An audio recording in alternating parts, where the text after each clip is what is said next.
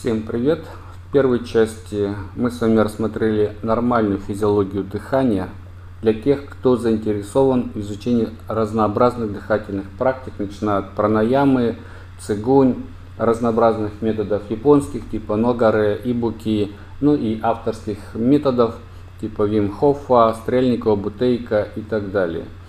Сегодня мы рассмотрим патологическую физиологию дыхания и в третьей части будем говорить о том, какие из дыхательных паттернов вам могут помочь, а какие могут навредить и почему. Касательно патологической физиологии дыхания, ключевая вещь – это дыхательная недостаточность. То есть то состояние, когда газовый состав артериальной крови не обеспечивается так, как он должен быть по уровню кислорода и углекислого газа.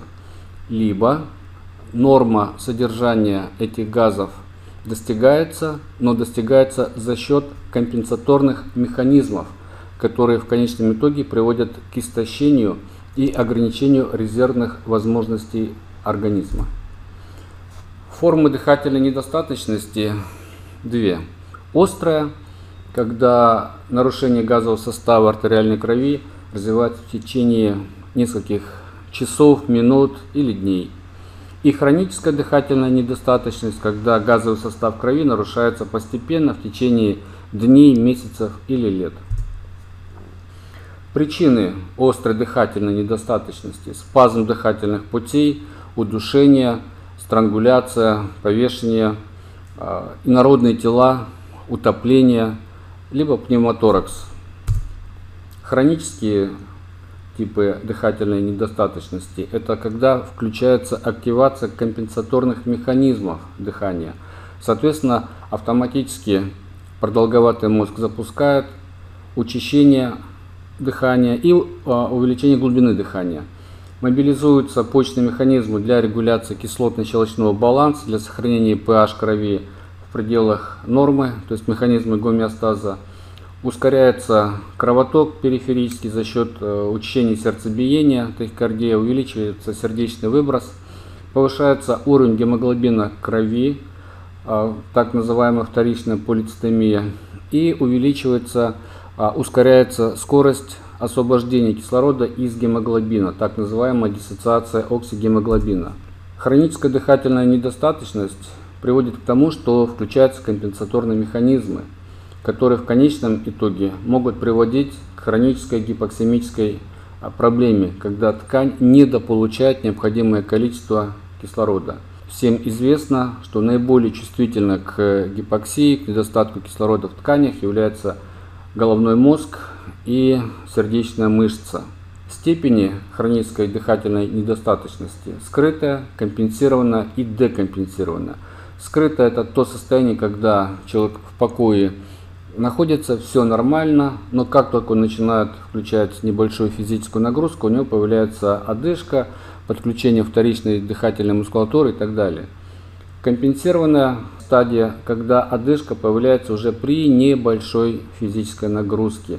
Либо он может просто сидеть, кушать, смотреть телевизор, но одышка присутствует и подключается вторичная дыхательная мускулатура и декомпенсированы, когда это постоянно. Человек спит, лежит, отдыхает, и уровень насыщения кислородом крови недостаточное. Соответственно, механизмы компенсации организма не хватают для обеспечения гомеостаза. Виды дыхательной недостаточности рассматриваются по их причине. Понятно, что если поместить человека в среду, где недостаточно кислорода, либо соотношение уровня кислорода, углекислого газа а, непропорционально и неадекватно, человек начинает задыхаться. Нарушение регуляции дыхания при повреждении продолговатого мозга, при нарушении, собственно говоря, вентиляции легких по каким-то причинам, чуть позже мы рассмотрим это, при нарушении диффузии газов через мембраны альвеол, капилляров, а, капилляров и мембран клеток и когда нарушается легочной кровоток, собственно. По типам дыхательной недостаточности их рассматривают два больших типа. Гипоксемическая, так называемая тканевая дыхательная недостаточность, и гиперкапнический гипоксемическая, вентиляционная тип дыхательной недостаточности. В зависимости от этого типа разный подход к терапии. Что касается центральной регуляции дыхания и проблемы, понятно, что если по какой-то причине на дыхательный центр произошло воздействие, то есть это мог быть, может быть физическая травма, это может быть кровотечение в продолговатом мозге, это может быть отравление токсическими веществами, радиоактивное воздействие и так далее. И тогда дыхательный центр не может работать так, как он должен работать. Э, центры вдоха и выдоха работают не в автоматическом режиме, и тогда начинается нарушение ритма дыхания. Доктора во всем мире используют свой жаргон для того, чтобы с одной фразы, с одного слова понимать, о чем идет речь, и не переспрашивать, и не пытаться выяснить толкование того или иного слова, которое использует его коллега.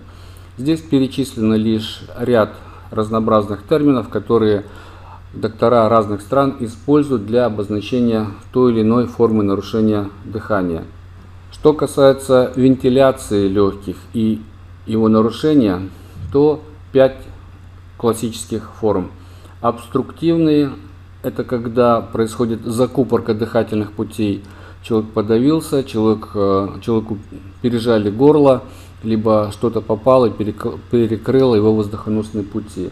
Рестриктивный, когда так сильно сжали грудную клетку, что он просто не может сделать вдох, скажем, то, как действует питон или удав, удушая свою жертву. Смешанные типы, обструктивно-рестриктивные. Также сюда относится дыхательная недостаточность, вызванная проблемами с нервами либо мышцами. Вы слышали, наверное, про ботулотоксин, ну или же, точнее знаете, когда делают операцию, то вводят специально анестезиологи средства не только чтобы человек уснул, но и чтобы у него остановилось дыхание, затем интубируют и подключают аппарат искусственной вентиляции легких. Ну и каркасная дыхательная недостаточность, когда ввиду определенных механических проблем, тоже об этом чуть-чуть позже я расскажу, человек не может дышать. Ну, грубо говоря, здесь скажу, если сломать все ребра человеку и поломать ему позвоночник – то часть дыхательной мускулатуры работать не будут, потому что их каркас не функционирует. Что касается рестриктивных нарушений вентиляции, то мы видим здесь легочные и внелегочные причины. Внутри легочные разнообразные фиброзы в легких, отеки легких по разным причинам, повышение давления в малом кругу кровообращения – и разнообразные очаговые изменения в легких опухолей, ателектазы, а, инфильтраты и так далее. Касательно внелегочных причин, это что касается проблем с плеврой, плевриты разнообразные, пневмотораксы, а, опухоль средне, сред, а, средостения. Также сюда относятся изменения самой дыхательной мускулатуры, грудной клетки, избыточная, чрезмерная избыточная масса тела – и существенные проблемы в брюшной полости. То есть, если мы предположим, что э, в кишечнике такой чудовищный метеоризм, что диафрагма подпирает вверх и вниз она не может опуститься, то возникает ограничение либо рестрикция. Нервно-мышечная дыхательная недостаточность, когда нервный импульс просто не доходит до нерв э, дыхательных э, мускулатур и, или, или сами мышцы по какой-то причине не работают. То есть взяли нехорошо приготовленную консерву, поели консервированные огурцы, грибы, помидоры, там еще что-нибудь. Там есть ботулотоксин. Человек в полном сознании, но дыхательная мускулатура не работает, и он просто умирает от такого рода нервно-мышечной дыхательной недостаточности. Слабость дыхательной мускулатуры может быть вызвана сам, самыми разнообразными причинами, начиная от э, хромосомными генетическими заболеваниями, интоксикации, радиоактивное облучение, а, поражение вирусами нервной ткани периферической и так далее. Ну, каркасную, как я говорил, связан с уменьшением податливости либо работы амплитуды самой грудной клетки легочного каркаса. И, соответственно, дыхательные мышцы не могут обеспечить движение грудной клетки вверх-вниз и, соответственно, диафрагма в том числе, потому что диафрагма, как мы понимаем, изнутри крепится к ребрам. Наиболее типичные формы каркасной дыхательной недостаточности Это болезнь Бехтерова, выраженная форма или анкилозирующий спондилит. Это ожирение третьей и выше стадии. Это травмы грудной клетки, переломы ребер, позвоночника, как я говорил. Заболевания, повреждения плевры и так далее. Что касается нарушения диффузионной способности легких, то есть когда через мембраны альвеол, а капиллярную мембрану, клеточную мембрану, газы по какой-то причине не могут проходить с той скоростью, с которой они должны проходить. И сюда можно отнести три группы, когда, собственно говоря, уменьшается объем легочной ткани, когда сокращается количество альвеол и уменьшается общая площадь альвеол, которые участвуют в дыхательном процессе, ну и когда легкие не могут растягиваться так и настолько, насколько они должны. Плюс это недостаток той жидкости а, в альвеолах, так называемый сурфактант, который не позволяет слипаться альвеолам, а находиться всегда в раскрытом состоянии. А, сюда можно отнести разные типы интерстициального отека, альвеолиты, а, ангиопатии, проблемы капилляров и так далее.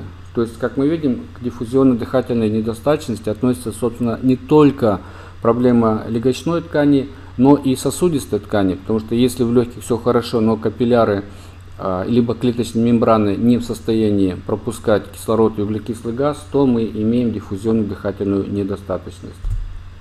Ну и понятно, что если у нас все хорошо и с легкими, и мембраны в порядке, но кровообращение в легких не нормально, скажем, оно движется слишком быстро, настолько быстро, что уменьшается время контакта крови с альвеолярным воздухом и, соответственно, не происходит эта диффузия. Либо когда кровь по какой-то причине идет по коллатералям и по шунтам, то есть по обходящим кровеносным сосудам и недостаточно контактирует с альвеолами.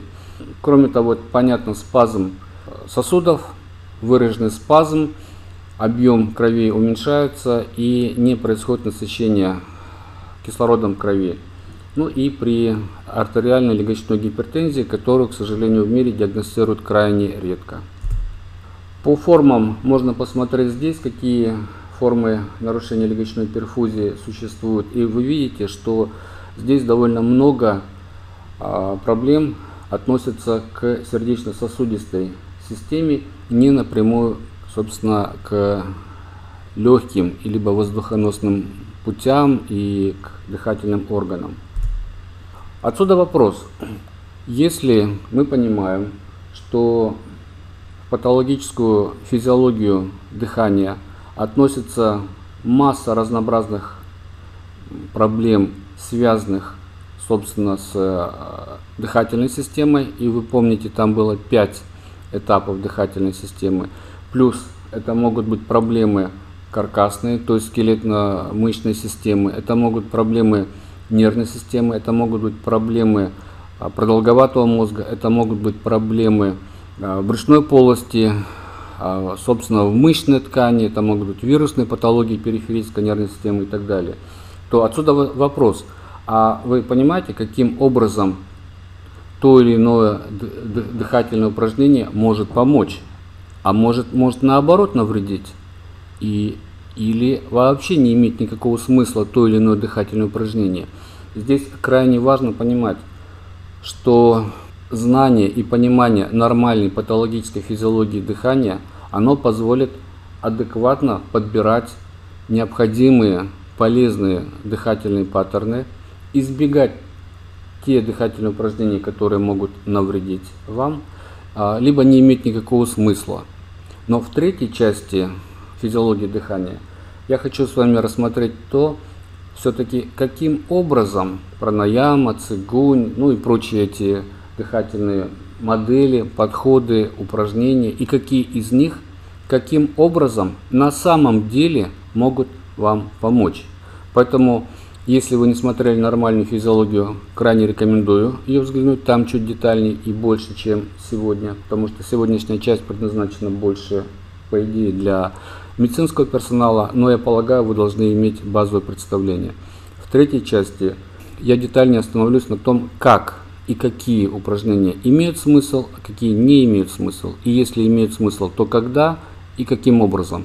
И какие упражнения могут быть противопоказаны и в каких случаях.